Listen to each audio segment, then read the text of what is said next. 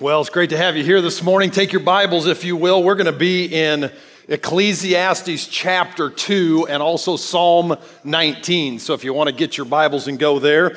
And while you're going there, in honor of Bike Week, right? Bike Week. Phil told us about that yesterday. I'm going to show you a 20-second video clip that is going to illustrate the pressure of being a preacher at family camp. Okay, so you ready for this? In honor of Bike Week, pressure being a preacher at Family Camp Week. Watch this.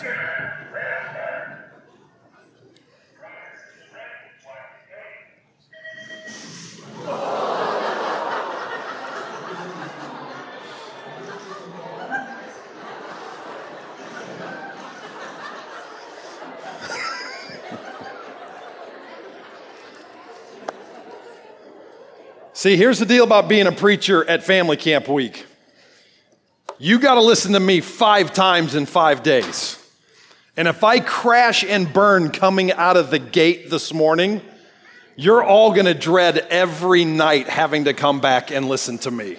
And you're going to start coming up with excuses why you can't be here. So my goal this morning is to come out clean and fast so that you want to come back every night. That's my goal. And hopefully we can accomplish that goal. So I've known Phil Betts for, well, I think we were in grade school when we first met in Ankeny. And like I said yesterday, I haven't been back to camp for 40 years. And so yesterday, as we were walking around, Phil was showing us around a little bit. He brought us over into the chapel. And this is what he said to me. He said, let me tell you something about Family Camp 4. It's a full week. And then he said this, but it's not because of you. That's what he told me. And I'm like, well, how do you know it's not because of me? He said, because it filled up before we announced who the speaker was. So there's nothing like starting the week with a little humility, right? And so Phil just kind of like laid that right out there for me. But I'm really glad to be here. My wife, Kelly, is here with me. We have 2 daughters, 2 son-in-laws, and we have 6 grandchildren. We live in Crawfordsville, Indiana, which is west central Indiana. It's a town of about 15,000 people, and we have lived there for 24 years. And let me tell you a little bit about me so we can get to know each other a little bit. I love adventure. Okay, I love adventure. My TV hero is Indiana Jones. Okay, so that can tell you about what I'm like. And I've hiked the Grand Canyon. I've jumped out of perfectly good airplanes with a parachute on my back. My wife still doesn't understand why you would do something like that. I've almost been eaten by crocodiles on the Amazon River. I've been chased by police in the West Bank of Israel. I drove a NASCAR 10 laps around the Daytona International Speedway. You give me a little bit of adrenaline and I'm going for it. Last week, a guy in our church came up to me and he said, hey, I know you love doing crazy stuff. So next June, I'm going to send you down to Kentucky so you can go noodling for catfish for the very first time.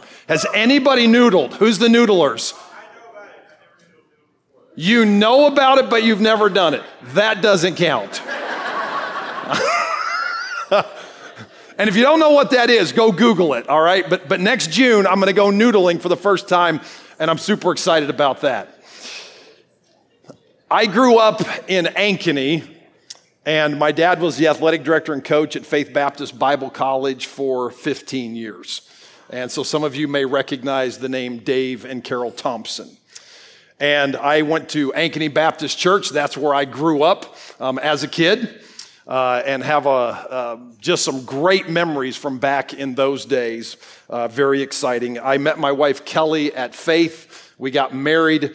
We went to Indianapolis for the first 12 years of our ministry. I was a youth pastor. And then for 2 years, we were in Columbus, Ohio, as I served as an associate pastor.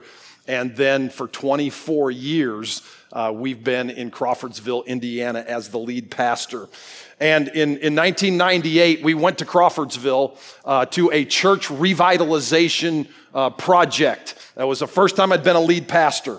and Crawfordsville's 15,000 people, and we rolled into town, and we had been asked to come and try to breathe some new life into this dying church. And when we arrived, there were 20 elderly people. The average age was 64 years old. We were 35. There were no kids in the church, 2 men, and the rest were just elderly women. And we were asked to revitalize that church. And we came in and we started working and we started loving on them and loving our community and preaching the gospel. And over the last 24 years, God has done immeasurably more than we could ever ask or imagine. Because today our church runs about 1,000 people on Sunday morning. And last Sunday, we had a celebration Sunday where I officially handed the reins of our church to a next-generation pastor to be the lead pastor of our church. He's 38 years old. And we had a succession plan that we worked for about 2 years, and all of that culminated last Sunday morning. And I stand here before you today for the very first Sunday in 24 years that I'm not the lead pastor of Rock Point Church anymore. And that's a really cool thing, to be able to hand a church off when it's really healthy and going really well. And over the 24 years that we had been at Rock Point Church, there had been a lot of pastors and churches that reached out to us saying, hey, how did you do the revitalization? Can you help? And we helped in ways that we could over those 24 years, but of course, time and all of that. And so we helped in some informal ways. But what God started doing in Kelly and my heart over the last couple of years was so many people were reaching out needing help that we decided to start a ministry called Small Church USA. And it's a revitalization ministry to help minister to hurting pastors and hurting churches that need some help and need some encouragement and need a plan for how do we revitalize our church? How do we get it healthy? How do we get it moving forward again? And so we started our ministry. We have our booth in the back there that you can go look at if you want to. But in a year and a half of we just kind of soft launched this. We've already worked with over 60 churches from 11 different states that have said, "Will you help us?" And so if you've got some questions on that, we'd love to talk to you about that. We're diving into it full time now, and we're very excited about that and about what God is doing. And we are just really jazzed up about this next season of life for us to be able to pour into pastors and churches that just are discouraged and need some help, and that's what we're going to be doing. But it's great to be here with you. I want to tell you why camp is so special to me. I grew up coming to this camp. From as young as I can remember, I came to junior boys camp. I actually came to junior girls camp. My mom was the nurse that week. And so me and my brothers came, and it was a great week because we just got to run around and just goof off the whole time. I came here in junior high camp, and then I came here and worked 4 years as a lifeguard. And there's an old flashback picture. I'm the one sitting up near the front with like the red and black striped shirt on. That's me. Now, when I looked at that picture, I said, I was a lifeguard. Like, do you really think I could have pulled anybody out of the water that was drowning? Like, I look like I'm 75 pounds soaking wet right there, right? But like, I grew up here. This place means the world to me. And when I was a junior boy sitting down in the basement of Jensen Hall, I don't remember who the speaker was, but I remember that night he challenged all of us junior boys, hey, listen, if you think that you're willing to do whatever God asks you to do in your life, just give your life to Christ. If he wants you in full-time ministry, if he wants you to be a pastor or a missionary or whatever it is, like, I want you to come forward and just like dedicate your life to Christ. And I walked down that aisle that day over in Jensen Hall as a junior boy, probably 50 years ago now. And I said to Christ, hey, listen, whatever you want me to do, I'm willing to do it. Never knowing that 50 years later, I would be back preaching at this camp. And I want to tell you, my heart is so full just to be back here today. And when I was in college studying to be a pastor, these are the life verses that just jumped off the page at me. They're in Psalm chapter 71, and they'll be on the screen. And it says this: "Since my youth, O God, you have taught me, and to this day I declare your marvelous deeds. Even when I am old and gray, do not forsake me, O God, till I declare your power to the next generation and your mighty acts to all who are to come." And I want to tell you, when I look back at my life, and I can see how, because of the upbringing I had with my family, the churches that I grew up in, the camp that influenced my life in such a great way for Christ, and now when I'm old and gray, because that's where I am now, I'm still able to declare the mighty acts of God to the next generation that's sitting here and the people that walked onto this campus for this week. And I am so thankful for Phil for calling me and saying, "Hey, would you like to come and minister at family camp?" I'm glad that I'm here with you this week, and I'm praying that God will give us a great week together. And so that's a little bit about me and Kelly. And Kelly's a Michigan girl. She grew up in Michigan. We met at Faith and got married, and we love doing life and ministry together. So let me pray for us, and then we're going to dive into God's word this morning. Lord, we are so thankful for the privilege that it is to just be able to look back over the span of our life and look how you've led and guided and directed us every step of the way. Even me now being able to be full circle back here at the Iowa Regular Baptist Camp and thinking that 50 years ago I dedicated my life to Christ right here. And now I'm back preaching to the next generation that are walking onto this campus. And so, God, I pray that you would be with us, that you would help us, that you would strengthen us, encourage us this week. And we thank you in Jesus' name. Amen. Well, let me give you my 3 wins for family camp, because here's the great thing about preaching 5 times. You don't have to give them all in one message, right? So I'm going to lay the foundation for where we're going this week and what we want to accomplish this week. And I'm going to do that today, and then Monday, Tuesday, Wednesday, and Thursday, we're going to dive into one just specific passage of Scripture together. But here's my 3 wins for family camp. And if you're taking notes, they're in your note sheet there. Number 1 is I want us to enjoy the experience of being here this week. And I love the theme, life is more than a game, and it certainly is, because as followers of Jesus Christ, we know that how we live in this life, there are eternal ramifications to how we do this right now. And so I love that theme. But I also would say this and suggest this: that while we're going through this life that God has given to us, let's enjoy it as we go. Let's enjoy it as we go. And a couple of months ago, Kelly and I were asked to go speak at a pastors and wives retreat for a bunch of pastors and wives from Illinois and Missouri.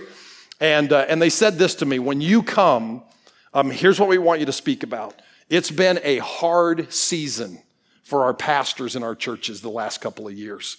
We want you to come and encourage them and lift them up and love on them. And we want it just to be a positive shot in the arm, something that will be very life-giving to them as they come. And so I went to the book of Ecclesiastes and started studying the book of Ecclesiastes. And you're like, you're crazy, right? But the Ecclesiastes is actually a really great book. And in Ecclesiastes chapter 2, if you have your Bibles and you turn there, I'm not going to read the whole chapter, but I want to hit a couple of highlights that Solomon starts off by saying this: you know, I tried basically everything this world has to offer. Chapter 2, verse 1, I tried pleasure. Chapter 2, verse 4, I tried projects. Chapter 2, verse 7, I tried possessions. And then he comes in verse 8 and he says, basically, I've tried the delights of the heart of man. I've tried it all. And then look what he says in chapter 2, verse 11. He says this: then I considered all that my hands had done and the toil I had expended on it, and behold, all was vanity and a striving after the wind. There was nothing to be gained under the sun. Solomon says, I tried it all and it didn't amount to anything. That was his conclusion of everything that he tried in this life. And you know, sometimes there's things that we do that it seems like, man, in this life that's just toilsome labor that I do over and over and over again, and it never gets me anywhere. What would some of those things be? Well, Phil asked the question in the last hour, and somebody said, what do you enjoy about camp? And somebody said, not having to cook. Anybody thankful they're not having to cook this week? Does that ever seem like toilsome labor that we just do it over and over and over again? Somebody said, cleaning my house. Anybody glad you don't have to clean this week? That we got this great staff that's doing that for us, right? This toilsome labor. You know what I named my riding lawnmower? Ecclesiastes. That's what I named my lawnmower, because mowing your yard is vanity and a chasing after the wind, isn't it? I mean, you mow it, and then 7 days later, what does it look like? Looks like you never mowed it, and you have to mow it again. And then 7 days later, it looks like you never mowed it, and you have to mow it again. It's just toilsome labor, time and time again, a chasing after the wind. And Solomon finally gets so fed up with that. Look what he says in chapter 2, verse 17, where he says this, "So I hated life, because what is done under the sun was grievous to me, for all is vanity and striving after the wind." I hated life. And then look at what he says in verse 23. For all of his days, man's days, are full of sorrow, and his works is vexation. Even in the night, his heart does not rest. This is also vanity. And so Solomon goes, this life stinks, basically. And I tried it all, and it doesn't amount to anything. And then in verse 24, it's like he flips a switch. Okay? It's like everything changes in verse 24. And so look what he says in verse 24. He says this, "There is nothing better for a person that he should eat and drink and find enjoyment in his toil. This also I saw is from the hand of God, for apart from him, who can eat or who can have enjoyment?" So he goes from, I hated life, to, well, I guess we should enjoy this life. And here's the difference in how we view life as God's people. That even though things can be challenging and toilsome, we know that God can redeem anything and everything for good. Can I get an amen on that? Everything can be good with God. And I love this quote by Daniel and Jonathan Aiken on their commentary on Ecclesiastes. For this passage, they said this, in Christ we are redeemed to recover and pursue God's design for our lives, which include enjoying the material gifts that he has given to us. You see, even though this life is hard, and we know that life is more than just a game, right? Ecclesiastes chapter 12, at the end of the book, Solomon says, here's the conclusion of the whole matter. Right? Fear God, keep his commands, for everything we do are going to come into judgment, all the good things and the bad things. So we know that life is more than just a game.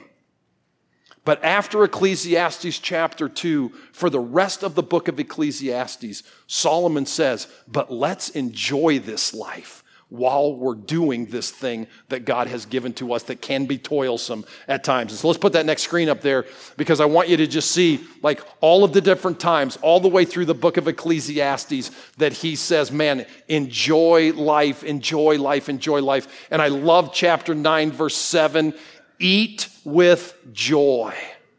Now that's a camp verse right there, isn't it? Like we're going to leave here in a little bit, we're going to go eat some more, and we're going to do that joyfully this week. And it's going to be great. But look at chapter 5 with me. If you've got your Bibles, look at chapter 5, because I want to read this little section, chapter 18 through 20, because he just sums it all up in this again. Ecclesiastes 5:18, behold, what I have seen to be good and fitting is to eat and drink and find enjoyment in all of the toil with which one toils under the sun the few days of life that God has given him. For this is his lot. Everyone also to whom God has given wealth or possessions or power to enjoy them and to accept his lot and rejoice in his toil, for this is the gift of God. Let's enjoy it while we're here. And I think that makes, like, if we come into this week going, man, like, we're just going to enjoy all that God has given us this week, that's going to be a great thing. I love Ecclesiastes 8:15. It's one of my other life verses. And it says this, so I commend the enjoyment of life, because there is nothing better for a man under the sun than to eat and drink and be glad. And then joy will accompany him in his work all the days of the life that God has given him under the sun. So let's take a little advice from Solomon this week and say, let's enjoy the week. Who's up for that? Let me see your hands. All right? Who's already enjoying your week? Right?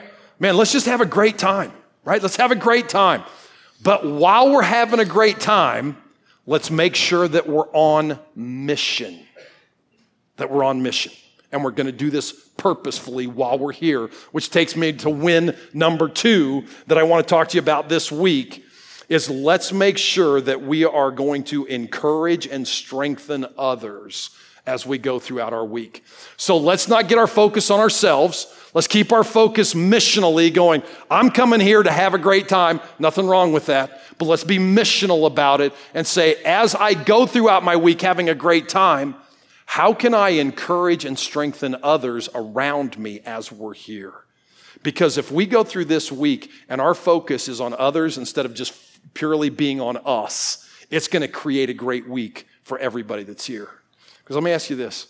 How many of you think that there might be somebody here this week that's hurting a little bit? Think there might be somebody here that's hurting a little bit? Might be somebody here that's having some financial troubles, health issues, family troubles, whatever it may be, job issues. Listen, there's people here that need to be encouraged and need to be strengthened. And if we're going to focus on helping each other this week, it's going to make the whole camp atmosphere be something that's going to encourage and strengthen all of us. And those two words are they're a really cool little study in the Bible to encourage and strengthen. And you see it the first time in Deuteronomy chapter 3. And Deuteronomy chapter 3, and I'm going to put this verse up there so you don't have to turn to it. But in Deuteronomy chapter 3, Moses is fussing with God about not being able to go into the promised land. And God finally says to him, hey, Moses, you're not going, okay? No more arguments, no more discussion, you're not going. But here's what I want you to do. And he says this, commission Joshua, encourage and strengthen him, for he will lead this people. God said, Moses, this isn't about you anymore. It's about everybody else, and I want you to go encourage and strengthen somebody else. We come to the New Testament in Acts chapter 14, and we see the same thing with the Apostle Paul, where the Apostle Paul in Acts 14 is stoned and he's left for dead, and he's revived, and he and Barnabas go, and they finish, they go back and visit some churches that they had started, and here's what Acts chapter 14 says. They preached the gospel in that city and won a great number of disciples. Then they returned to Lystra, Iconium, Antioch, strengthening the disciples and encouraging them to remain true to the faith. Encourage and strengthen. The word encourage means that you come alongside, and strengthen means you shore up what's already there. Come alongside and shore up what's already there. I want you to, if you got your little notepad there, okay, you got your little notepad, I want you to look at the bottom of every day that we're going to be here at camp. There is a little section in that notebook that says this, I encouraged blank today, and I strengthened blank today. And I want you to be very intentional this week to go, every day, I'm going to look to encourage somebody and strengthen somebody, and I'm actually going to put their name in there when I do that on purpose, on mission, as I'm enjoying this week and having a great time. And I would say this, maybe try to do that with somebody that you don't know. Do that with somebody that you don't know, and you'll get to know somebody new. How do we encourage people? Well, I put in your notes there just a whole different list of things. I mean, and I think, is that on the screen? The next one up there? No, there it is. It could be a kind word. It could be letting somebody cut in line in front of you and giving somebody else honor. It could be acts of kindness, a great attitude, obey the rules, have fun, laugh, goof off. It's going to set the culture for the week if we get everybody trying to encourage somebody else. That will make a great week. And I want to tell you this, that Kelly and I are here this week to encourage you. That's what we're here for. And if you want to do something with us, if you want to play pickleball with us, we're going to jump into your lives and we're going to play pickleball with you. Now, we've never done it before, but we really want to try it. So if you're really good, if you want an easy win, pick us, okay? That's kind of how that works. But if you want to zip line with us, if you want to do paintball, if you want to go boating, whatever it is, if you've got 2 seats at your table and you go, hey, come and join our family this week for a meal, we would love to do that with you. If you invite us into your lives, we're coming, okay? So if you invite us in, we're going to jump in, and we want to be here to encourage you, get to know you, build into your lives, and be an encouragement to you in any way that we can. We are here for you this week, and we want you to know that. How do we strengthen people? Different than encouraging, but how do we strengthen people? Well, how about just praying with somebody, right? There's hurting people. What if you just stopped and said, hey, let's just pray about that. Let me strengthen you that way today. What if you had a spiritual conversation with somebody? You had devotions with somebody. You shared with somebody else how God's word has impacted your life as you've gone throughout this week. Counsel with somebody in a tough season of life. And I want to say this to you as well. Kelly and I and Chad, we've already talked about this, the program staff. Listen, we're here this week to encourage and strengthen you. If you have a need, if you're struggling in some way, come and find us. We will pray with you. We will laugh with you. We will cry with you. We will counsel. We'll do whatever it takes. We'll open God's word with you. We are here this week to make sure that this is the best week that you can have at camp and that you're here for a reason. And that reason is not only to encourage and strengthen others, but maybe is to be encouraged and strengthened by somebody else. And if we can play that role in your life, we would love to do that, and it would be an honor for us to do that as well. And so think about it purposefully, let's have a great time, but let's be on mission and let's do this thing on purpose to encourage and strengthen other people. And then here's the last thing. The third win for the week is this, is we want to examine God's word, right? We come to camp because we know we're going to open God's word and we're going to take a look at it and we're going to dive into it. And I want you to take your Bibles and turn to Psalm 19 because we have one passage that we're going to dive into in our evening sessions and we're going to stay in that one passage. And it's Psalm 19. And I'm calling this week Psalm 19 with a cherry on top, okay? Because this is a great passage. And I want you to see what we're going to look at. Psalm 19, starting in verse 7, this is where we're going to spend our whole week. The law of the Lord is perfect, reviving the soul. The testimony of the Lord is sure or trustworthy, making wise the simple. The precepts of the Lord are right, rejoicing the heart. The commandment of the Lord is pure, enlightening the eyes. The fear of the Lord is clean, enduring forever. The rules of the Lord are true and righteous altogether. More to be desired are they than gold, even much fine gold, sweeter also than honey and drippings of the honeycomb. Moreover, by them your servant is warned, and in keeping them there is great reward. And so here's what we're going to do this week. We're going to look at that, and we're actually going to put it to the test to see if God's word is true. Now, anybody notice this box sitting up here? Yeah, a few people noticed the box, all right? So one of the things that we're going to do this week is, and this is what I love about camp, right? Camp's not church, okay? Camp's camp. And you can do some fun, creative things, like how many of our churches have that as the backdrop, right?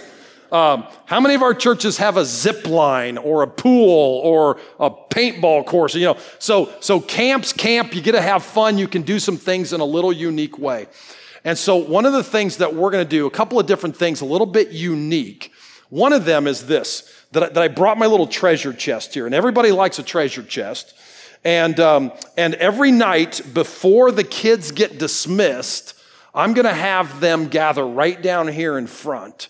because I want to connect with your kids as well. And I want to encourage and strengthen them. And I want them to understand a little piece of what we're going to be doing with you before they leave. And so I've got my treasure chest here, and I've got some really unique items in here. And I'm just going to pull them out because I'm going to use these with the kids. And mom and dads, you can just pay attention while I'm doing it with the kids, right? But some of these are going to amaze you. So I have a magic coloring book. Anybody like magic? Oh, yeah, look at all the kids. Yeah, like, okay. So I'm going to use this one night. You're going to see what we're going to do with that one night. That's going to be super fun. I have a rat trap.